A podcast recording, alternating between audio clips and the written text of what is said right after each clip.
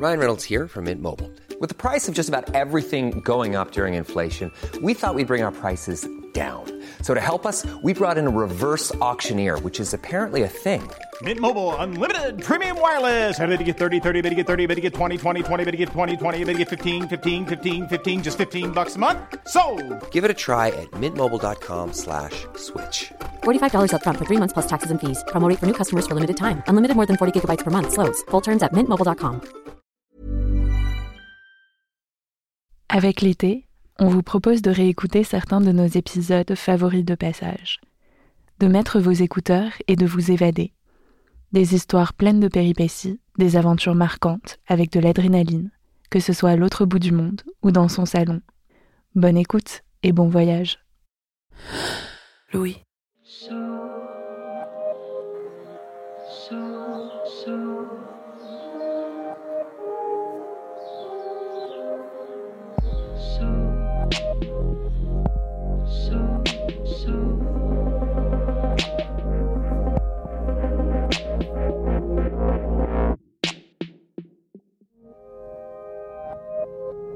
L'adolescence, j'ai développé une passion pour l'autrice Françoise Sagan.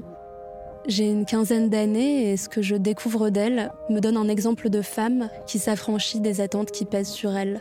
Celle d'être une mère dévouée, de mettre sa carrière au second plan, d'être en couple avec un homme. C'est la validation dont j'ai besoin à l'époque, que ce soit dans mes amours naissants ou dans mes réflexions sur la suite de mon parcours scolaire. À l'époque, j'ai d'abord cherché à lire tous ses livres. Puis, quand ça n'a plus été suffisant, il a fallu trouver tous les ouvrages qui parlaient de sa vie, puis les films, les interviews de personnes parlant de son œuvre. Aujourd'hui, je me demande ce que je lui dois et à quel point son histoire m'a en partie construite. Jusqu'où peut-on se sentir habité par l'histoire de quelqu'un d'autre? Et comment est-ce que cela nous transforme? L'épisode de passage de cette semaine raconte la façon dont l'histoire d'une autre personne peut se confondre avec la nôtre et parfois même nous transformer. C'est le récit de la construction d'un film tiré d'une histoire vraie, celle de Camille Lepage, mais aussi celle d'un travail, d'une obsession, pour réussir à raconter sa vie le plus justement possible sans s'y perdre soi. Et c'est le réalisateur du film, Boris Lochkin, et l'actrice Nina Meurice qui la raconte, au micro de Bojina Panayotova, co-scénariste du film. Je suis Maureen Wilson. Je suis Charlotte Pudlewski. Bienvenue, dans, Passage. Ce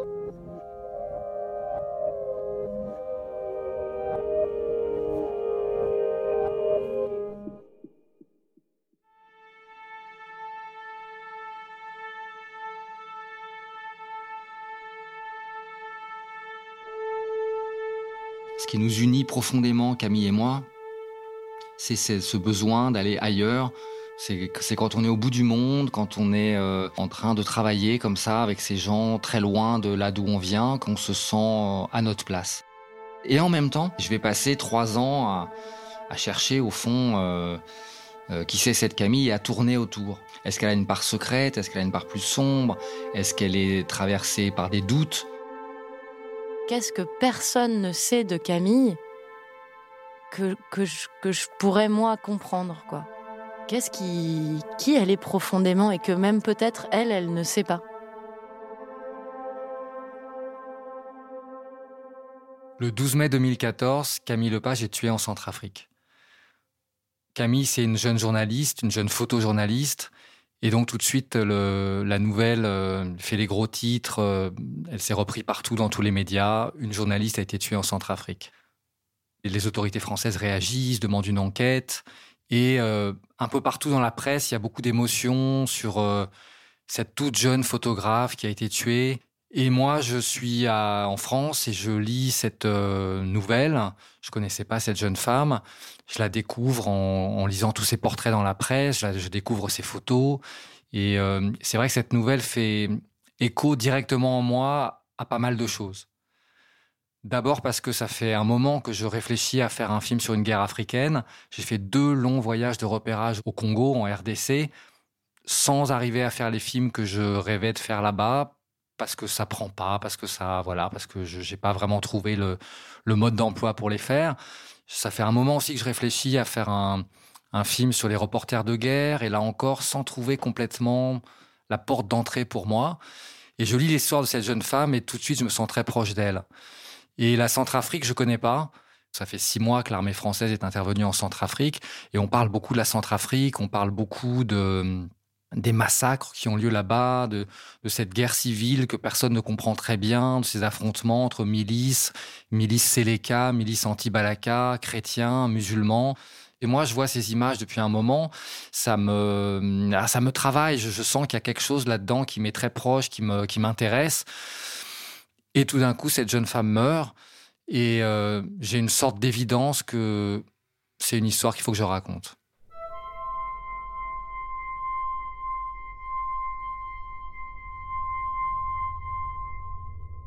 Donc à ce moment, je commence à lire tous ces articles sur Camille, je découvre cette jeune femme euh, qui a 25 ans, qui est très différente de moi, qui est euh, une femme alors que je suis un homme, qui est beaucoup plus jeune que moi, qui fait de la photo, moi j'en fais pas, qui est beaucoup plus courageuse que je ne le suis. Toutes ces différences et en même temps, je sens une incroyable proximité ou fraternité dans la chose la plus essentielle pour elle, qui est euh, sans doute avoir besoin d'aller au bout du monde pour trouver ce qu'on a à faire sur Terre. Il y a un article qui retient spécialement mon attention. En fait, c'est une interview qu'elle a donnée dans un magazine américain, un petit magazine de photos qui s'appelle Petapixel.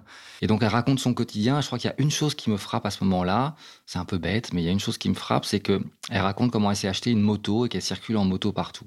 Et je pense que la moto, vraiment, c'est quelque chose qui me renvoie très directement à quand j'ai 25 ans, que je vis au Vietnam, euh, que j'ai moi aussi ma petite maison dans un quartier populaire avec ma moto toute pourrie, pareil, qui tombe toujours en panne, euh, ce qui est l'occasion de faire plein de rencontres pour réparer la moto. Et pour moi, c'est euh, une ouverture et une libération incroyable. Et c'est là que je décide de faire des films. C'est-à-dire que j'étais parti pour une carrière universitaire très droite, très académique, pour faire de la philosophie en France. Et puis tout d'un coup, je, j'ai cette expérience vietnamienne de vivre autre chose, de vivre autrement. Et ça, vraiment, je sens que c'est la, la, ce qui nous unit profondément, Camille et moi, c'est ce besoin d'aller ailleurs. C'est quand on est au bout du monde, quand on est euh, euh, en train de travailler comme ça avec ces gens très loin de là d'où on vient, qu'on se sent à notre place. Quand je décide de faire ce film sur Camille, la première chose que je dois faire, c'est rencontrer sa famille. Parce qu'évidemment, Camille, à ce moment-là, est morte depuis euh, à peine six mois. Donc, je vais réussir par des, euh, des, connaissances communes à trouver leurs coordonnées. Je leur écris et euh, un rendez-vous est fixé et je vais les rencontrer. Donc, ce jour-là, je retrouve dans un café parisien, il y a la maman de Camille, Marivonne, son père, euh, Guy, et son frère, Adrien, ils sont tous les trois. Et euh, je dois leur expliquer pourquoi je veux faire ce film. Et c'est vrai que j'ai l'impression de marcher sur des œufs, j'ai l'impression de, de venir comme un vautour autour de la dépouille de leur fille qui était euh, morte tellement récemment. Je vois que c'est pas facile pour eux, c'est pas facile notamment pour la mère de Camille, Marivonne, qui est très à vif. Donc je parle comme ça à la famille pendant à peu près deux heures, trois heures. Je crois que ça se passe bien, mais à la fin de la discussion, ils me disent il y a une autre personne qui nous a proposé de faire un film, c'est une réalisatrice américaine. Et donc, euh, nous, il y a une chose dont on est sûr, c'est qu'on veut pas qu'il y ait deux films, donc on doit choisir entre les deux, entre les deux projets. Et il faut que vous nous laissiez un petit peu de temps pour réfléchir et décider. Et là, pendant deux mois, trois mois, j'attends. Euh, ils réfléchissent et ils reviennent vers moi en me disant euh, c'est ok. Et ils vont me donner accès notamment à tous leurs contacts donc je rencontre comme ça toute une série de gens qui ont connu Camille. Alors c'est ça va de la famille à ses amis d'enfance. Je rencontre les gens avec qui elle était sur le terrain, les autres photographes, les autres journalistes.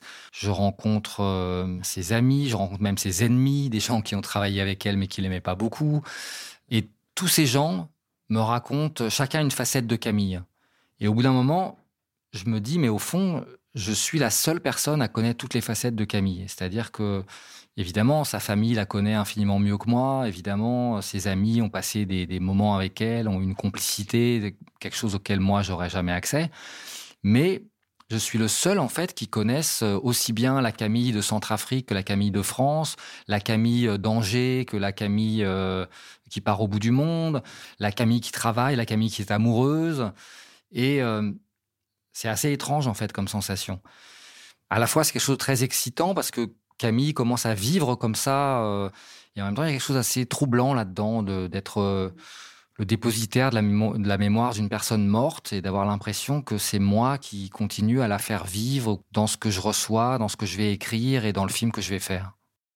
Assez vite, j'arrive à reconstituer les principaux événements de la vie de Camille. Euh, voilà, en 3-4 mois, j'ai fait à peu près le tour des personnes principales auxquelles je voulais parler. J'ai réuni les, on pourrait dire le matériau pour l'écriture du scénario.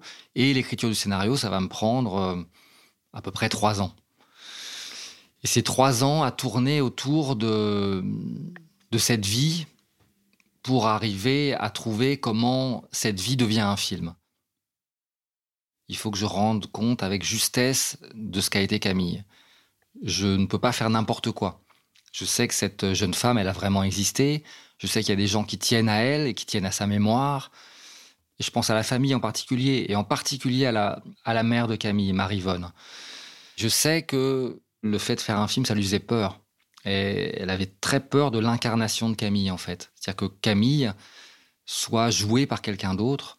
Et c'est pas tellement le visage qui lui faisait peur, c'est la voix.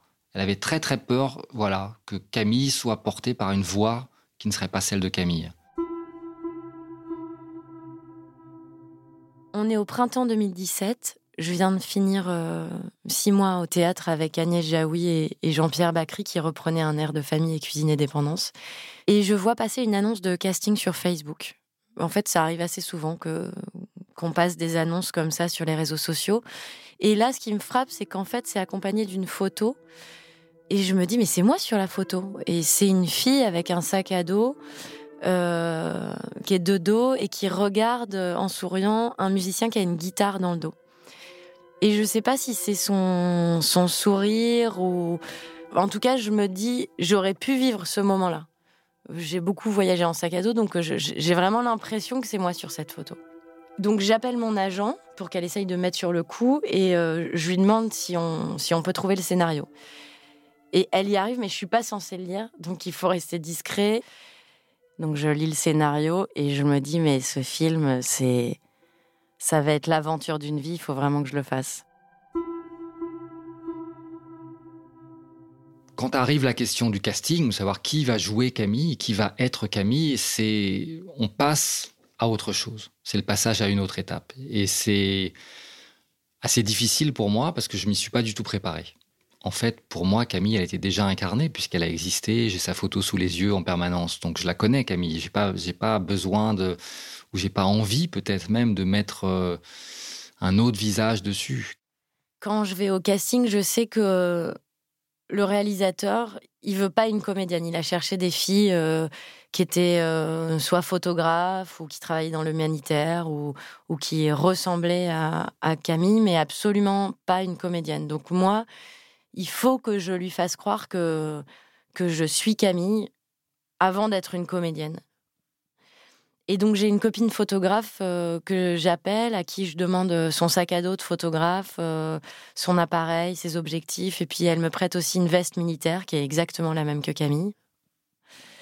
J'arrive en scooter donc à ce casting à Bastille et à ce moment-là, on est, je me souviens qu'on est en juillet, il fait hyper chaud. J'ai cette veste, le sac à dos qui pèse une tonne parce que j'ai un appareil photo dedans avec les objectifs, etc et je meurs de chaud. Je me souviens, et comme je transpire très vite, je vois que j'ai des énormes auréoles euh, sous ma veste. Et le réalisateur me dit euh, bah retire ta veste, ton sac à dos et tout. Et, moi je me dis non non, il faut qu'il me voit en Camille de début à la fin, donc faut pas que je bouge un iota de, de ce costume quoi. Il y a quelque chose de très crédible chez Nina. Elle est, euh, elle est solide, elle est plantée, elle est à la fois plantée physiquement, c'est-à-dire que elle a quelque chose comme, comme si elle était costaud. Enfin, on voit qu'elle est sur ses jambes vraiment. J'y crois qu'elle va être en Centrafrique. J'y crois qu'elle a son sac à dos sur les épaules vraiment. Et puis elle a le regard. Elle a quelque chose de très euh, lumineux dans le regard qui me fait croire qu'elle a une vie intérieure riche. Tout ça est super. Et pourtant, le casting dure pendant des mois. J'ai l'impression que j'ai pas encore trouvé Camille, que je voilà, je cherche toujours Camille. Et je cherche Camille parce que peut-être qu'en fait, je ne cherche pas une comédienne pour jouer Camille, mais que je cherche la vraie Camille. Et je pars en Centrafrique pour euh, encadrer un stage de documentaire que je fais là-bas.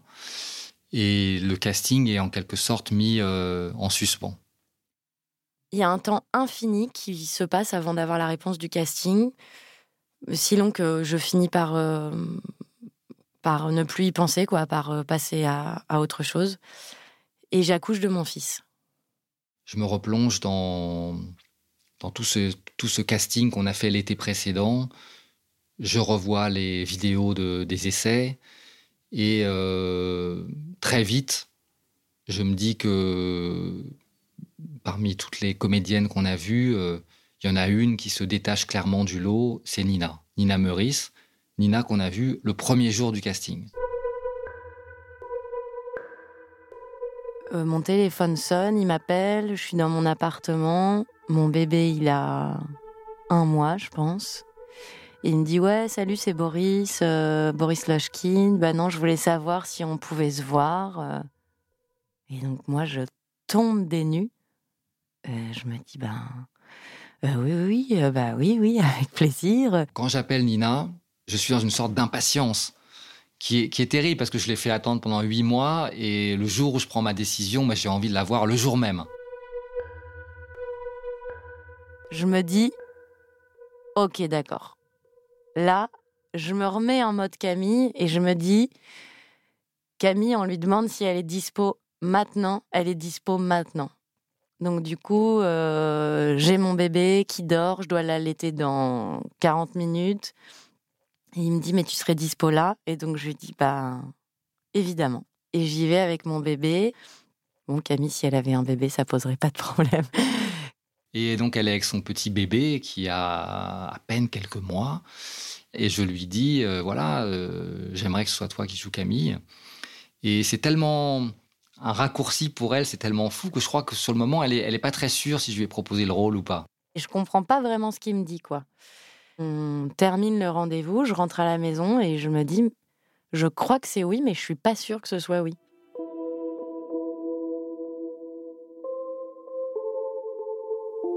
Ce qui est assez inhabituel dans, dans la préparation de ce rôle, c'est que finalement j'ai assez peu de temps avec Nina. Moi, très vite, je pars en Centrafrique pour chercher les décors, pour euh, lancer tout le casting centrafricain qui est euh, où il y a beaucoup de rôles à trouver, où on n'est pas du tout avancé. Et euh, voilà, il y a toutes ces toutes ces autres choses à faire qui me prennent presque exclusivement pendant tous les mois qui précèdent le tournage de Camille. Je sais qu'on va tourner dans dans six mois, donc j'ai un, un vrai temps, quoi. On se parle pas tant que ça, mais je sens que je sens que ça va, quoi. Moi, j'ai beaucoup de choses à faire, donc euh, je suis assez tranquille. Moi, j'ai jamais fait de film avec des comédiens professionnels. J'ai toujours travaillé avec des amateurs. Et c'est vrai que les amateurs, je me suis toujours dit que, bah, que je devais vraiment les, amener jusqu'au film en les, aidant à devenir des comédiens. Mais Nina, euh, c'est une très bonne comédienne. Je lui fais confiance. Donc j'ai l'impression qu'elle peut se préparer toute seule, au fond je pose sur la table tout de suite le fait que c'est hyper important pour moi de savoir euh, manier l'appareil photo comme elle le manie, qu'il n'est pas question que je fasse semblant pendant le film de faire des photos. Donc euh, j'ai un, cousin qui est, euh, qui est reporter de guerre que j'appelle et qui me donne les contacts de l'AFP et qui me dit bah essaie d'aller voir avec eux, peut-être que tu pourras suivre quelques photographes. J'arrive à l'AFP, j'ai rendez-vous avec euh, Olivier Morin, qui est directeur euh, du service photo là-bas. Je suis hyper précise dans mes questions et, je vois que lui, lui, il me dit euh, Ah bon, mais d'accord, je pensais pas que tu avais autant de questions. Et puis, il me propose de revenir. Et puis, en fait, j'y vais tous les jours pendant trois mois. Il me donne des exercices à faire de photos. Par exemple, je dois aller dans la rue, photographier les chiens, photographier les immeubles. Et puis euh, arrive le moment des manifestations sociales en septembre.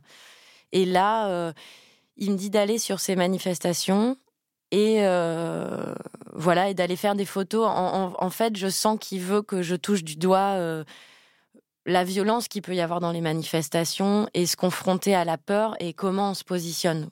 où est-ce qu'on place sa peur dans ces moments-là? Et donc, il me dit qu'il y a une manifestation avec les Black Blocs vers Belleville.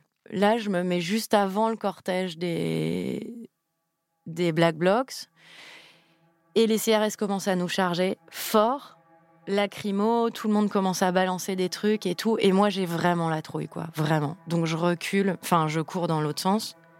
Et je cours. Et au moment où je cours, j'ai un truc de révélation, quoi. Je me dis, euh, ok, c'est là que je suis en train de comprendre Camille foncièrement. Je me dis, ce moment-là, c'est le moment où tu vas devant. Tu vas entre les Black Blocs, les CRS, tu te mets bien sur le côté et tu racontes qui est violent, qui commence, qui fait quoi, et tu pars pas en courant. Et donc je remonte sur la gauche, il y a un mec qui crie parce qu'il s'est pris un pavé dans la gueule, un jeune. Il y a du sang. Et je me dis, bah si, il faut que j'aille photographier ça. Il faut que je témoigne qu'il y a eu un blessé pendant cette manifestation. Si on fait un film sur Camille, on fait un film comme Camille. Donc on fait un film là où elle a travaillé, en Centrafrique. Camille, elle a donné sa vie pour euh, elle a donné sa vie pour faire connaître euh, les pays dans lesquels elle a travaillé. Donc, on va pas tourner ailleurs dans un pays supposé équivalent ou parce qu'il y a c'est un pays où il y a des noirs et où il y a le même genre d'arbres. Non, ça n'a aucun sens. Alors évidemment, pour une production française, ça peut être très effrayant de se dire, oulala, là là, la Centrafrique, euh, c'est un pays en guerre, c'est dangereux, c'est un film qu'on va même pas pouvoir assurer parce qu'aucune assurance va vouloir nous couvrir. C'est un pays dans lequel on pourra avoir aucune aide parce qu'il n'y a aucune industrie locale pour nous, pour nous accompagner. Tout le monde a peur que le tournage parte en émeute ou que qu'il y ait des gens qui viennent voler du matériel ou que qu'il se passe des choses, euh, je ne sais quoi, des choses terribles. Donc euh, finalement, on a presque euh, surabondance de protection policière parce que tout le monde veut participer. Donc la police veut participer, la gendarmerie veut participer, la police municipale dit ah mais nous vous nous avez oubliés. Et puis il y a aussi les Nations Unies qui mettent donc euh, à disposition du tournage un petit bataillon avec je sais pas si ça s'appelle un bataillon mais il y a un tank avec aussi un pick-up avec des soldats avec leurs mitraillettes et tout ça. Tout, ça semble complètement totalement disproportionné. Mais donc il y, a tout ça qui se met en place.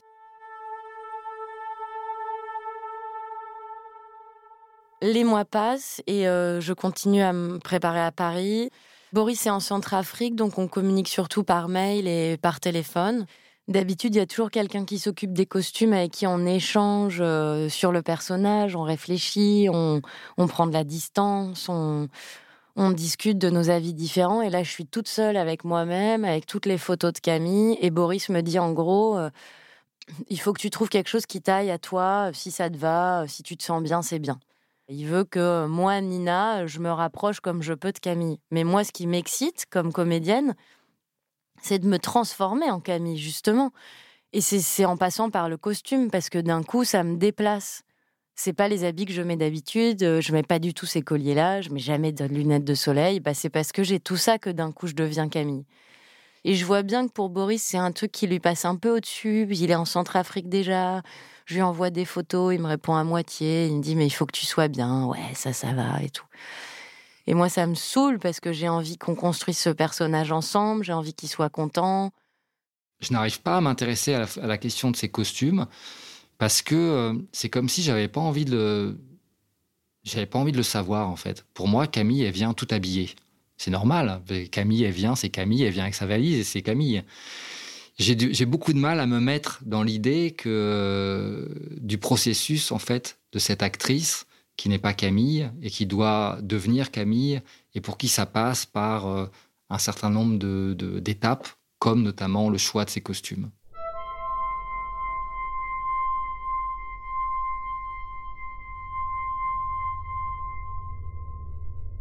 Deux mois avant le tournage en Centrafrique, je rentre en France. Il y a le grand festival de photojournalisme de Perpignan, Visa pour l'image, qui doit se dérouler début septembre. Et j'ai envie de tourner dans le festival. J'ai envie de tourner la scène qui se passe dans le festival, dans le vrai festival. Donc profiter de ce moment-là. On est euh, en train de tourner une scène à la cafétéria. Et je suis habillée en Camille. Et j'ai le badge autour du cou Camille Lepage écrit. On est entre deux prises, quoi, je crois. Et au loin, je vois William Daniels avec qui j'ai pas mal échangé par mail, qui m'a envoyé des photos de Camille. Je dirais que c'est son collègue, frère de cœur. Euh, c'est une espèce de relation tellement forte et fusionnelle qu'ils ont eu tous les deux. Vraiment très forte, quoi. Un truc, une grande intimité, euh, sans ambiguïté, mais un truc très, très fusionnel. Et je le vois au bout de la cafétéria qui arrive. Et euh, tout de suite, ça me fait un truc physique, quoi. Je, ah, je, je peux pas le décrire, mais ça me, j'ai assez vite envie de pleurer, en fait, je crois. Et euh, je me rapproche de lui. Et euh, je sais pas quoi lui dire, quoi. C'est trop fort. C'est trop. Euh, c'est trop fort de le voir. Et pour lui, c'est la même chose, en fait. Donc on se regarde, on a envie de pleurer tous les deux. Et euh, moi, j'ai envie de lui dire combien je suis désolée. J'aurais envie. En fait, j'aurais envie d'être d'être Camille et de le prendre dans mes bras et de lui dire je suis encore là. En fait, j'aurais envie de m'excuser qu'elle soit morte parce que je sens que quand il me regarde, ça le rend trop triste en fait. Ça le rend trop triste. Et du coup, on se regarde tous les deux, on a les larmes aux yeux et il me dit je suis désolée mais je peux pas. Et je lui dis euh, bah moi non plus, c'est pas grave.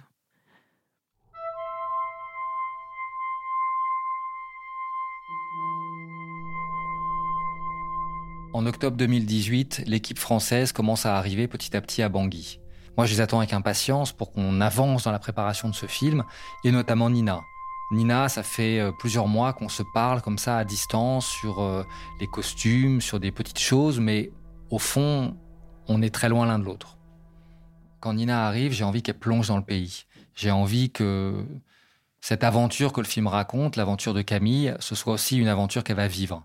J'ai envie qu'elle se prenne ce pays en pleine gueule, qu'elle, que tout ce qui est dur, mais aussi qui est fort, qui est, qui est marquant dans ce pays, elle le ressente et que ça soit quelque chose qui l'emmène dans le film. On descend de l'avion, paf, il y a une bouffée de chaleur qui nous arrive en pleine gueule.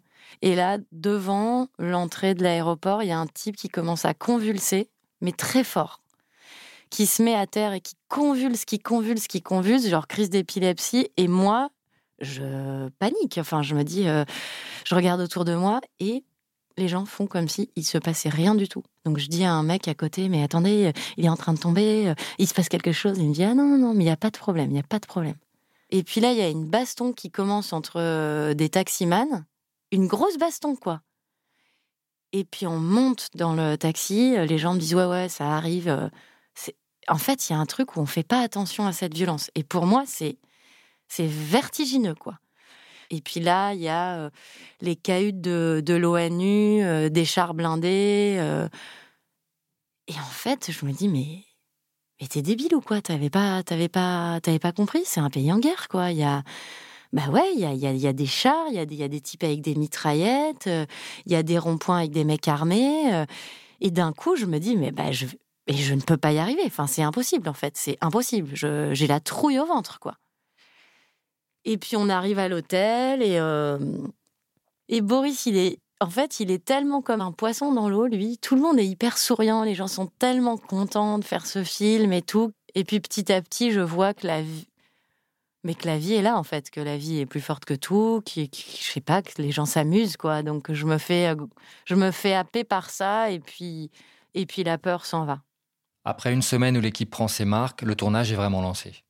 Le premier jour du tournage, on filme la manifestation des étudiants dans les rues de Bangui. Il n'y a pas de, il a pas d'enjeu émotionnel compliqué, donc euh, donc euh, ça se passe très bien en fait. C'est très enthousiasmant, c'est très joyeux à faire. Il y a les étudiants qui chantent, euh, Nina qui circule au milieu d'eux, tout ça se passe très bien. La vraie scène difficile pour nous, c'est le deuxième jour on fait une scène où Camille raccompagne les étudiants après la manifestation vers l'université.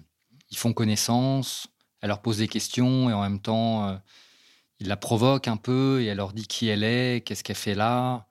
C'est là vraiment une, scène où le, personnage s'expose au début du film. Et on commence la scène, je prends des photos, je monte un talus et puis on commence à dialoguer. Et Boris, il coupe assez vite et il me dit euh, Non, non, non, non, c'est pas ça, t'as la voix trop aiguë, t'es trop gentille. non, non, vas-y, quoi. Tu vois, tu leur rentres dedans. Enfin, tu leur poses des questions, t'es là, euh, tu, tu, tu, veux savoir, euh, euh, vas-y, quoi. Donc, j'y retourne. On refait la scène, je me casse un peu la gueule. Mais je le sens bien. Il y a un truc où, à l'intérieur de moi, je me sens bien, quoi. Je retrouve pas la Camille que j'attends. Camille, je l'attends justement plus dure. Je l'attends plus sûre d'elle, plus sûre de son droit, plus revendicative et j'ai l'impression que Nina, elle est trop, euh, trop gentille. J'ai une volonté féroce de lui plaire, d'y arriver, de, de, vouloir le satisfaire, mais je n'y arrive pas. Et je sens que lui, il a une image très précise de Camille. Je sens qu'il a vraiment, euh, qu'il la connaît, c'est qu'il la connaît, qu'il sait exactement ce qu'il veut, que qu'il sait des choses que moi je sais pas. Et je me dis, mais bon sang, dis-moi ce que tu sais, quoi, et que je ne sais pas. Et je me dis, mais j'ai tellement lu de choses, rencontré de gens, travaillé, que je comprends pas ce que j'ai manqué, quoi. Au fond, je pense que j'ai pas tellement envie de la diriger. Je pense que je, je fondamentalement, je crois pas à la direction d'acteur. C'est quelque chose qui m'est un peu étranger. Je sais pas ce que ça veut dire. J'ai pas envie de diriger Nina pour qu'elle joue Camille. J'ai envie qu'elle soit Camille. Pendant les moments de pause, quand je veux dire quand on n'est pas en train de tourner, j'aimerais qu'elle passe son temps avec l'équipe centrafricaine. J'aimerais qu'elle rigole avec les Centrafricains. J'aimerais qu'elle apprenne des mots de sango. J'aimerais qu'elle ait envie de manger centrafricain. J'aimerais qu'elle euh, se promène dans la rue, qu'elle galère dans la rue, qu'elle euh, euh, se fasse arrêter par des flics et les envoie chier. J'aimerais qu'elle vive toutes ces choses de la Centrafrique. Petit à petit, je comprends qu'il veut pas que je lâche Camille en dehors des scènes. Et, moi, à ce, moment-là, je me dis, mais je suis Nina en fait.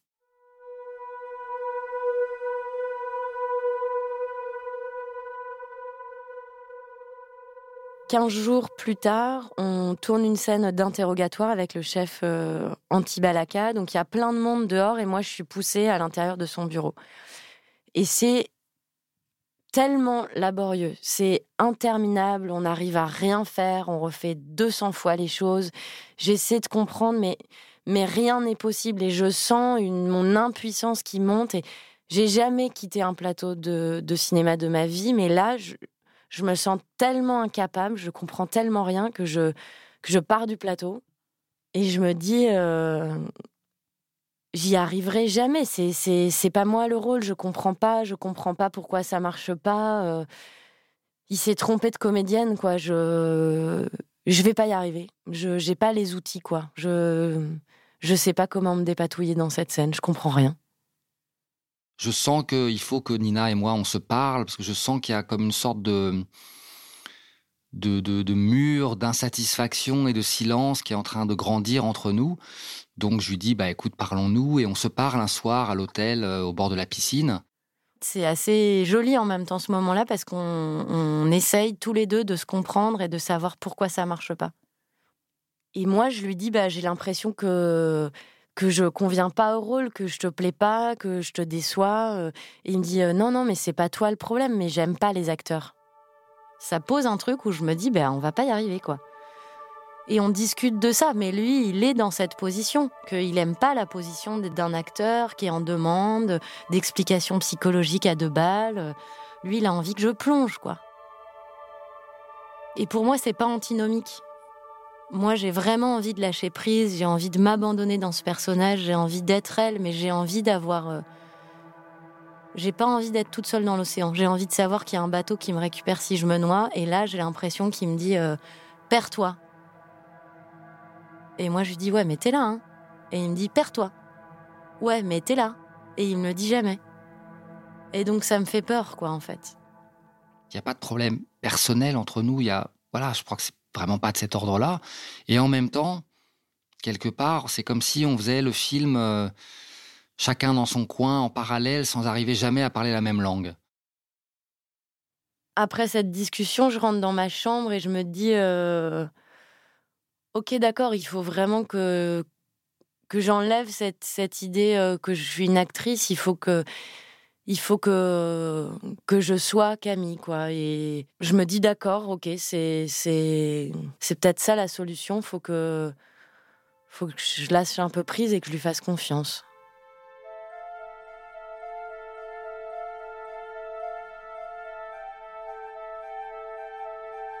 À la fin de sa vie, Camille Lepage s'est embarqué avec un groupe de miliciens anti-Balaka. Les anti-Balaka, c'est une des deux milices, Seleka et anti-Balaka, qui s'affrontaient à cette époque, en 2013-2014.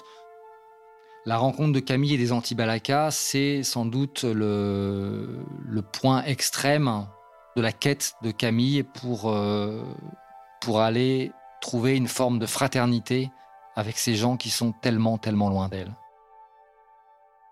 Pour jouer ces anti-Balaka, on constitue comme ça un groupe de jeunes gens, des jeunes gens euh, de quartiers populaires, qui n'ont pas fait d'études, euh, qui ont quelque chose d'un très remuant, très euh, presque on pourrait dire certains des, mauvais garçons, en tout cas, voilà, pas des pas des jeunes gens trop polissés et trop trop propres sur eux, l'inverse. La première scène qu'on doit faire, c'est la scène où les où Camille embarque avec les anti-Balaka. Elle part en moto avec eux.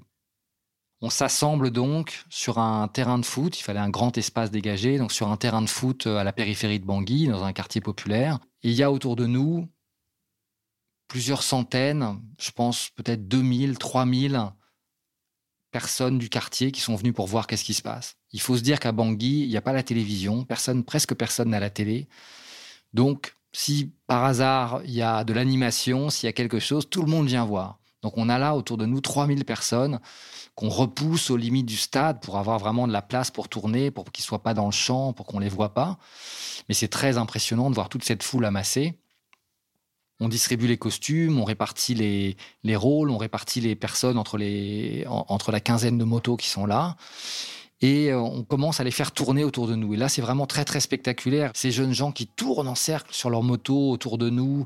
Ils commencent à allumer les motos, à faire vrombir les moteurs, à fond la caisse, quoi. Et là, il y a le chef Antibalaka qui les chauffe, qui dit OK, on va y aller, on part à la guerre. Il les chauffe, il les chauffe en sango, ça fait du bruit les moteurs, c'est infernal. Et moi, je suis au milieu ils font tourner les motos à fond la caisse autour de moi. C'est vertigineux. Ça vraiment, il fait nuit noire. Il y a juste les phares des, motos qui tournent autour de moi. Tout d'un coup, on a le sentiment que ça y est, il se passe vraiment quelque chose de très puissant, de, quelque chose de plus grand que nous. Et là, il y a une, le chef qui me dit OK, on y va. Et on monte sur la moto, on fait encore un tour et on monte sur la moto à fond la caisse à travers la brousse. Et ils continuent à rouler hyper longtemps. Et moi, je suis toute seule avec eux, pour de vrai. Et c'est moi qui leur dis au bout d'un moment euh, non non non non non mais stop stop on retourne on retourne là où on était euh, il faut qu'on refasse la scène et tout. Mais eux ils parlent en sango ils sont hyper chauds. J'ai un peu la trouille c'est un peu vertigineux. Et en même temps je m'en saisis pour me dire ok c'est ça qu'elle a éprouvé. C'est voilà c'est ça cet endroit là de vérité du moment qui est la vérité du film et de Camille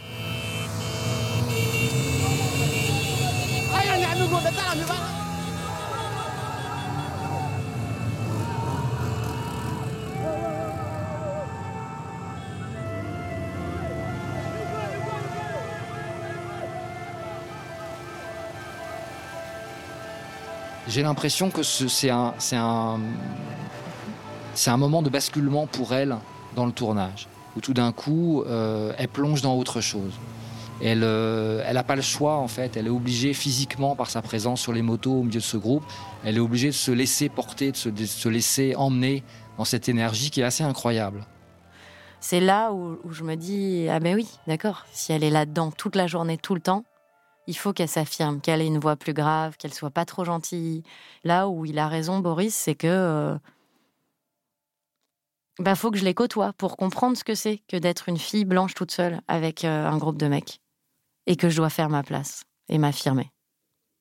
Dans ce moment-là du tournage, il y a une scène vers la fin du film et au fond pour moi cette scène c'est ce vers quoi tout le film tend.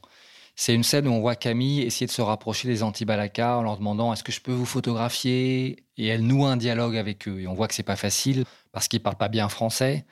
Et il faut arriver à, nouer quelque chose malgré tout avec eux, à passer par-dessus toutes ces différences, toutes ces euh, appréhensions. Et c'est assez frappant quand on tourne ça à quatre semaines de distance. Nina a complètement changé. Elle a gagner une sorte de poids. Elle est lestée, elle est là, présente, physiquement, comme plus lourde sur ses pieds. Et chaque chose qu'elle dit, elle le dit avec une force. Et j'y crois. Elle est totalement crédible, elle est totalement Camille.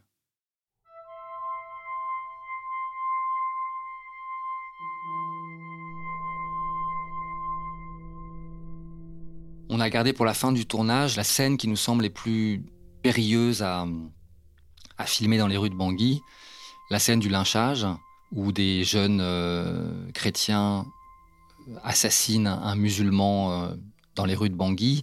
Et la scène raconte comment euh, les journalistes français, et Camille parmi eux, se frayent un chemin. Et non seulement ils se frayent un chemin, mais les gens, en fait, les, les gens leur disent regardez, photographiez. Les gens les, les poussent en avant presque, les poussent à photographier, les mettent vraiment le, euh, face à cette, euh, à cette horreur, pour, pour moi, l'enjeu, il est avant tout d'arriver à rendre crédible cette scène. Sans doute parce que je viens du documentaire, j'ai besoin de sentir la, de manière palpable la réalité de cette scène en termes d'énergie, en termes de, de, de, violence, de ce que les gens dégagent avec leur corps, avec euh, pas, seulement leur voix, mais leurs gestes, leur, leur, leur manière de, rentrer dans leur scène, de circuler et que ça doit être ça qui est premier. Comme si presque tout ça se passait pour de vrai. Et que l'acteur arrive là-dedans, comme dans une arène, c'est ça sur lequel on va s'appuyer pour ensuite rajouter l'interaction que la comédienne va avoir avec les autres personnages. Or, quand on fait la scène du lynchage, ça se passe pas du tout comme prévu. Moi, j'arrive, je me faufile au milieu d'eux, je commence à photographier. Et en fait, c'est vraiment violent pour moi. Ça crie vraiment. C'est. Euh... à un moment donné, je me prends un coup dans la gueule. Et donc, je me prends mon appareil photo dans l'œil. Ça commence à vraiment me tendre. Je me sens pas trop bien. Il y a quelque chose qui monte en moi. Euh... Je, je, vois bien qu'elle est pas bien. En même temps, le fait de ne pas être bien fait partie de cette scène, puisque la scène raconte comment Camille à la fois photographie et en même temps a horreur de ce qu'elle est en train de faire. Elle a horreur de se sentir comme complice de la violence qui se déchaîne. Donc on la refait, on la refait. Il y a vraiment un truc euh, assez indéfinissable en moi. Je ne sais pas si c'est de la peur, de la colère. Euh, je suis pas bien en fait. J'ai une angoisse très forte qui monte.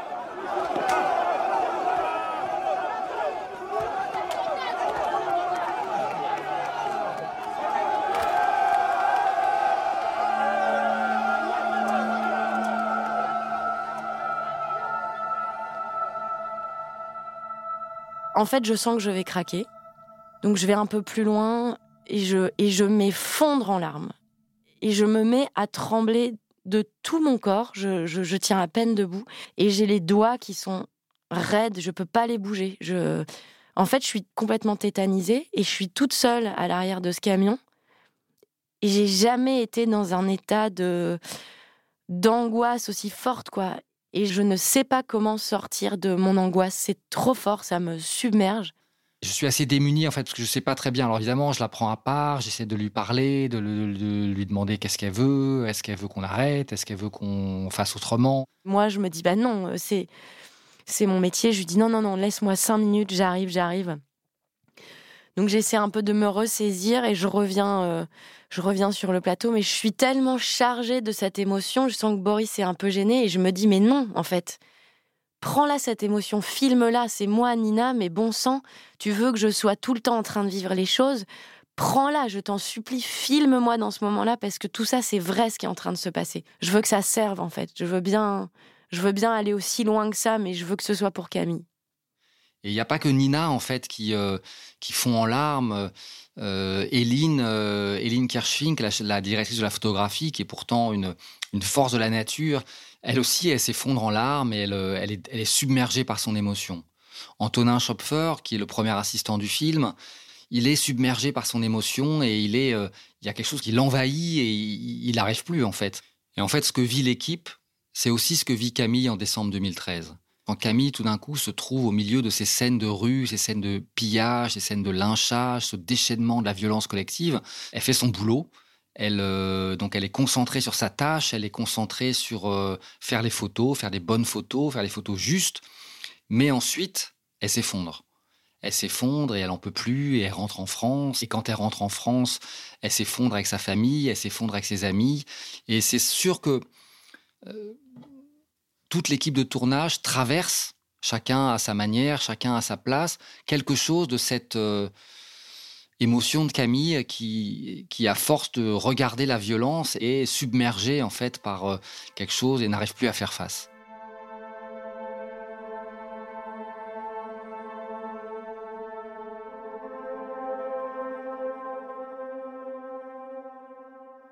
Après le tournage en Centrafrique, on a encore deux semaines de tournage euh, en France et principalement à Angers.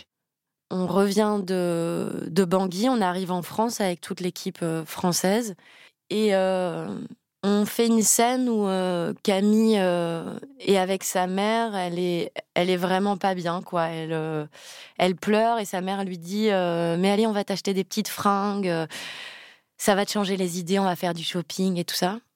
Et, on, et puis on se prend dans les bras. Et euh, à ce moment-là, alors que je ne crois pas du tout aux fantômes hein, et tout ça, euh, j'ai la mère de Camille dans les bras, Mireille Perrier, la comédienne. Et euh, je sens qu'elle est dans l'air. C'est comme si, comme je me sens un peu chargée de Camille, la vraie, ben, c'est comme si Camille, la vraie, aujourd'hui, euh, quelques années après sa mort, prenait dans les bras sa mère. Et en fait, c'est à la fois euh, moi qui pleure parce que euh, parce qu'on a quitté la Centrafrique, parce que le tournage s'arrête, parce que enfin tout se mélange quoi.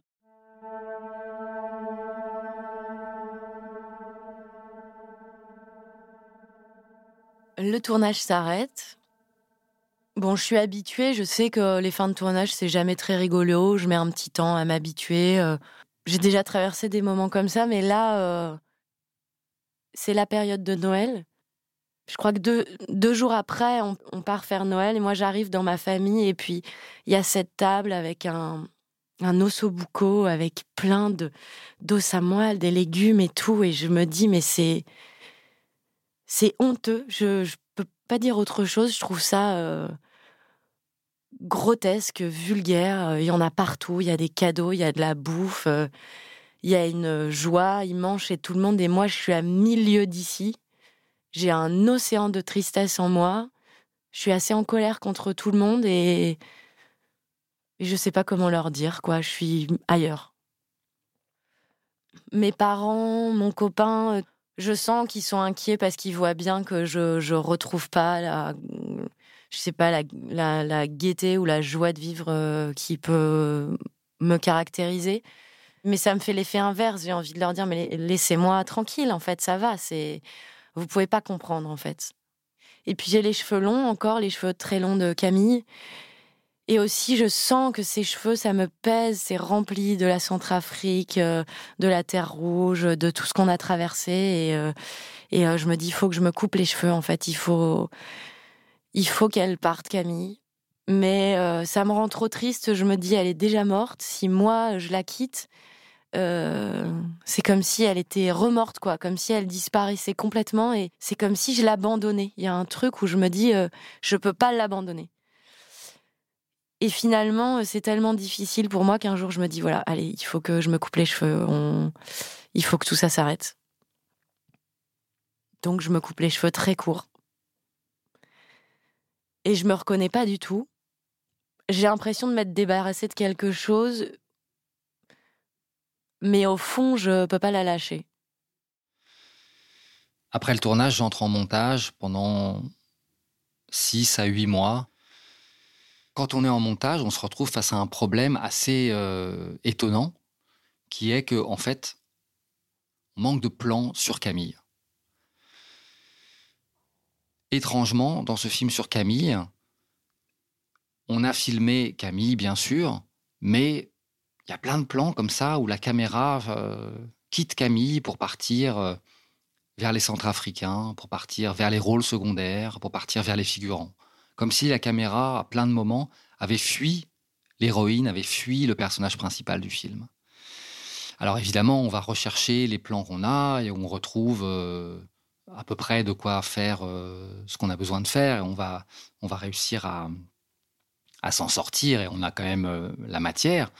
Mais je sens que c'est quelque chose qui fait partie de l'ADN de ce film. J'ai l'impression que ma fidélité à Camille, à la vraie Camille, à Camille Lepage, c'est de raconter la Centrafrique autant que Camille elle-même. Souvent, je me dis, comment Camille Lepage, qu'est-ce que Camille Lepage elle penserait du film? Et souvent, je me dis, mais peut-être que si elle voyait le film, elle se ah, encore un film sur une blanche en Afrique, on n'a rien à foutre, euh, tout ce qui nous intéresse, c'est filmer les Centrafricains. Pourquoi on ne fait pas un film sur les Centrafricains? Ce qui est bien, c'est que j'enchaîne avec euh, un projet de théâtre. Euh, on monte Platonov de Tchékov. Moi, je fais Sophie, qui est en plein désespoir parce qu'elle retrouve son amour de jeunesse et elle, et elle craque. Donc, c'est pas mal parce que toute la tristesse que j'ai, je l'investis beaucoup dans ce personnage. Ça devient un peu comme un exutoire. Et puis surtout, je reprends le travail, le travail d'acteur avec des répétitions, avec le jeu qu'on maîtrise, où on me donne des indications, je dois les faire, je suis entourée d'acteurs, j'ai l'impression de retrouver le cœur de mon métier. On me demande pas de lâcher prise, là au contraire, on me demande de, tenir les rênes. Et, euh, et ça, c'est vraiment agréable. J'ai l'impression un peu de me ressaisir de mon métier. Après deux mois de montage, il faut faire une journée de retake qui était prévue dans le plan de travail déjà. Où il nous manque des petites choses euh, qu'on doit encore filmer. Et donc on se revoit euh, deux mois après euh, la fin du tournage.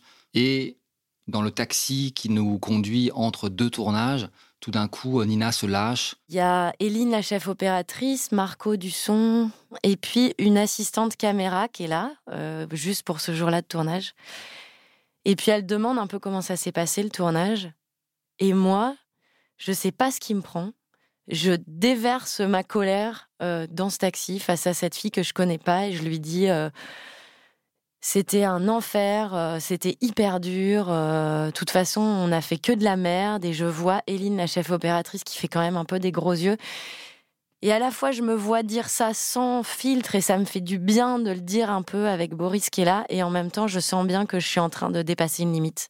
Oh, moi, je reçois ça comme euh, de manière très violente. Je me dis ah bon, mais c'est ça qu'elle a, c'est ça qu'elle a vécu, c'est ça qu'elle a ressenti, qu'on faisait que de la merde du début à la fin, que tout était raté, que et donc je me retrouve là à lui dire mais non, tu sais, il y a des choses qui sont bien. Euh, on est en montage en ce moment, il y a des choses, il y a des choses qui marchent, il y a des scènes qui sont bien, il y a des scènes qui sont fortes. Et je vois bien qu'elle me, je vois bien qu'elle me croit pas en fait. Je vois bien que elle, son sentiment, c'est que le film est raté, que elle, euh, elle a rien fait de bien, que on n'a rien fait de bien, que on est passé à côté du film. Au printemps 2019, c'est la projection du film. Euh, avec l'équipe du film, on est assez peu, on doit être, euh, je sais pas, une dizaine, quoi. J'ai quand même pas mal le trac. On s'assied dans cette salle et, euh, et le film commence. Et en fait, je j'ai aucun mal à me regarder. C'est, je suis l'histoire, je l'aime beaucoup, j'ai de l'empathie. Et ça m'arrive jamais d'habitude. Je regarde ce que j'ai fait, ce que j'aurais dû faire mieux, ce à quoi j'ai pas pensé, les problèmes de costume et tout. Et là, je me surprends à vraiment me laisser aller dans le film. Et en fait, je le trouve vraiment bien. Plus ça avance et plus euh, je trouve le film magnifique, je trouve le montage génial. Et puis, euh, le film se termine et arrive donc le moment du générique. Et là, il y a écrit en très gros Camille, en jaune, euh, sur l'écran. Et puis après, il y a mon nom avec la même taille, au même endroit. Qui enfin, il y a Camille qui s'efface pour, euh, pour mettre Nina Meurice. Et en fait, ça, ça me, ça me bouleverse que Boris ait fait ça. En tout cas, moi, je le prends comme une manière de me dire t'as été Camille, t'as été la bonne Camille et, c'est bien ce que t'as fait. Et là, euh, les gens se lèvent, tout le monde est, très content. Donc les gens sortent et on se retrouve euh, Boris, Eline, la chef opératrice et moi. Et moi, je suis bouleversée, quoi, parce que je, je revois tout, tout ce qu'on a traversé, tout ce que j'ai pu penser de Boris, la colère que j'ai eue contre lui, euh, les angoisses. je revois tout ça et en fait, je m'en veux beaucoup je m'en veux d'avoir douté autant alors que le film est, si réussi. Et euh, on se prend dans les bras tous les trois et on, pleure tous les trois parce qu'à la fois on est content et puis je sais pas, on se dit rien mais on est juste, euh, ouais, on est hyper heureux quoi. En fait, euh, on a réussi. Il y a cette idée-là qu'on a réussi. Malgré tout, on a réussi.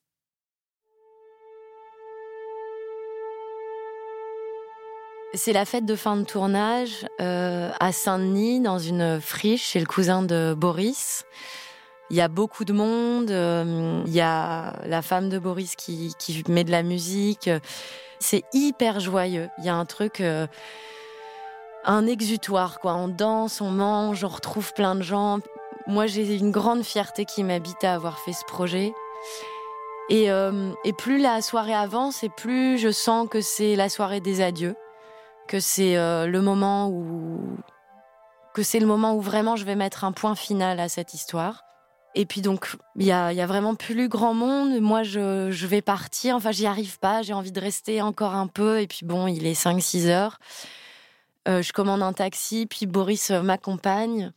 Tous les deux, on marche et, et je sens que c'est c'est le moment où je vais lui dire au revoir en Camille ou c'est nos adieux, quoi. C'est nos adieux de ce projet, même si je sais qu'on se reverra. Et donc on marche, il m'accompagne sous le pont. Et je voudrais que ce moment dure des heures, en fait. C'est comme si. Euh, c'est bizarre, je sais, je compare souvent cette histoire à une histoire d'amour, mais euh, sans qu'il y ait de désir amoureux, absolument rien à voir, mais, comme dans ces moments où on va quitter quelqu'un qu'on aime encore, quoi. C'est. Euh, j'ai pas envie de le quitter, mais je sens que c'est le moment de lui dire au revoir et de dire au revoir à Camille, qu'il faut que ça y est, c'est maintenant que ça s'arrête, quoi. Donc on se prend dans les bras très longtemps. Pour moi, c'est vraiment un moment. Euh, je trouve ça vraiment bouleversant. Et donc je rentre chez moi. Euh, le lendemain matin, je me réveille, euh, je mets mes chaussures pour sortir. Et je commence à marcher. Et là, je sens que je me retrouve, quoi. Je me dis, euh, voilà, ça c'est moi. Ça c'est Nina qui marche comme ça. Ça se termine, tout ça.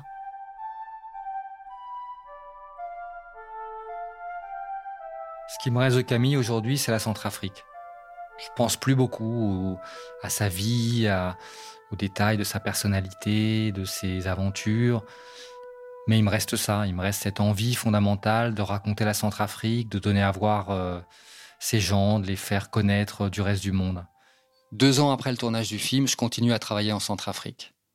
On a fait des ateliers de formation au cinéma documentaire. Maintenant, on est en train de créer quasiment une petite école de cinéma là-bas. On aide euh, des gens, des jeunes centrafricains à devenir cinéastes. On accompagne des films qui racontent euh, la Centrafrique d'un point de vue centrafricain. En ce sens-là, j'ai l'impression de prolonger quelque chose qu'elle a voulu, quelque chose pour lequel elle s'est battue. Donc c'est plus c'est plus sa biographie aujourd'hui qui m'habite, mais c'est quelque chose de son projet. C'est comme si par-delà sa vie, il y avait quelque chose de son envie essentielle, cette envie de raconter la Centrafrique qui qui perdurait par-delà par -delà elle.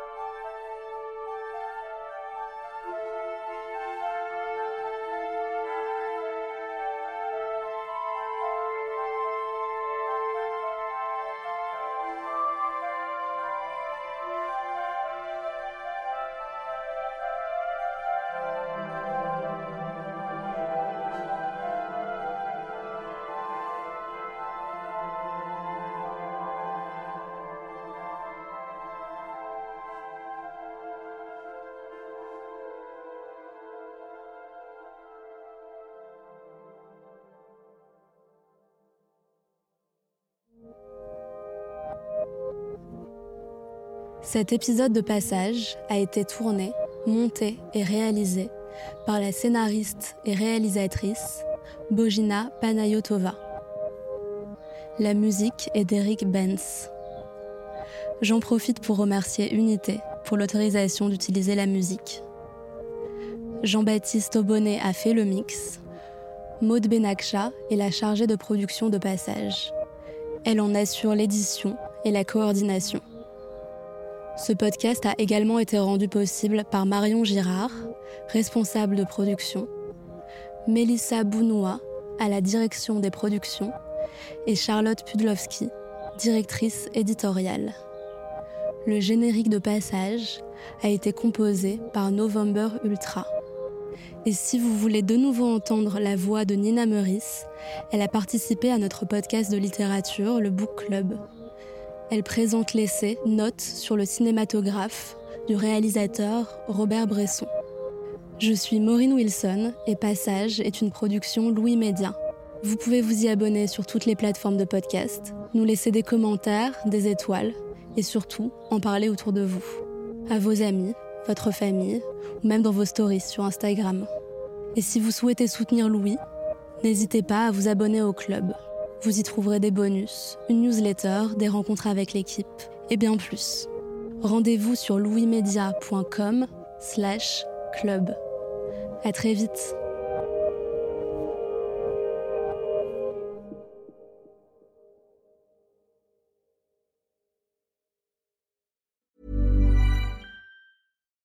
Botox Cosmetic, out of botulinum toxin A, FDA approved for over 20 years. So, talk to your specialist to see if Botox Cosmetic is right for you.